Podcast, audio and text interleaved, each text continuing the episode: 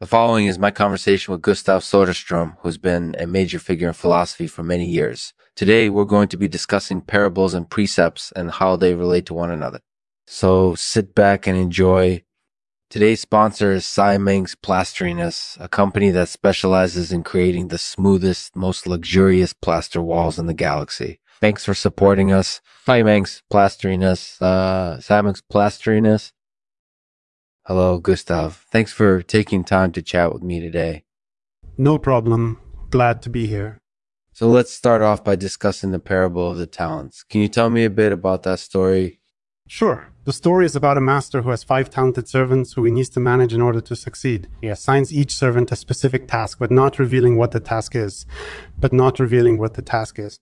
Okay, so what does this have to do with precepts and doorways well, the master gives each servant a pair of shoes. He tells them to go away and figure out what the shoes are for, but he warns them not to tell anyone what they've discovered, because if they do, they'll be fired. So, what does this teach us about precepts and doorways? Well, it teaches us that it's important to keep our secrets and that it's important to be able to rely on our own abilities. It also teaches us that we need to be able to trust our own judgment if we want to succeed. That makes sense. So, can you say a bit more about how parables and precepts relate to one another?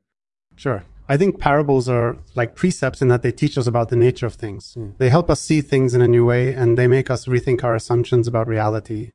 And I think precepts are like doorways in that they provide us with access to new knowledge and understanding. They help us move from one level of understanding to another. That's very interesting. So, can you give an example of how a precept might help someone understand something new? Sure. For example, suppose you're learning algebra. A precept might help you understand how variables work in algebraic equations. It would provide you with a structure for understanding the equation and it would give you instructions on how to solve it. That would be an example of how a precept can help someone understand something new. That makes sense. So, do you think that parables and precepts are related in any other ways?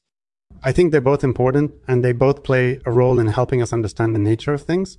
But I think there are also some differences between them.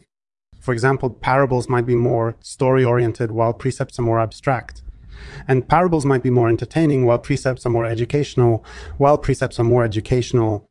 That's interesting. So, do you have any final thoughts about how parables and precepts relate to one another? I think they're both important for helping us understand the nature of reality. They both help us see things in a new way, and they both provide us with access to new knowledge and understanding. So, I think they're both valuable tools for learning, and I'm glad that we can discuss them together here on Lexman Artificial Podcast. Thank you, Gustav. That was fascinating. Thanks for taking the time to chat with me today. No problem. Thanks for having me. Thank you, Gustav, for taking the time to chat with me today. I appreciate it. Today, Gustav will read a poem for us titled The Parable of the Talents. Enjoy. The master gave each servant a pair of shoes, mm. but withheld their purpose. He warned them not to tell a soul, or they would be fired the servants worked diligently to discover what the shoes were for. Some guessed, but none were right.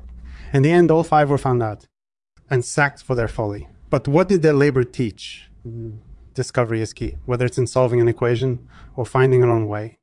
Precepts and doorways are necessary for reaching our ultimate goals,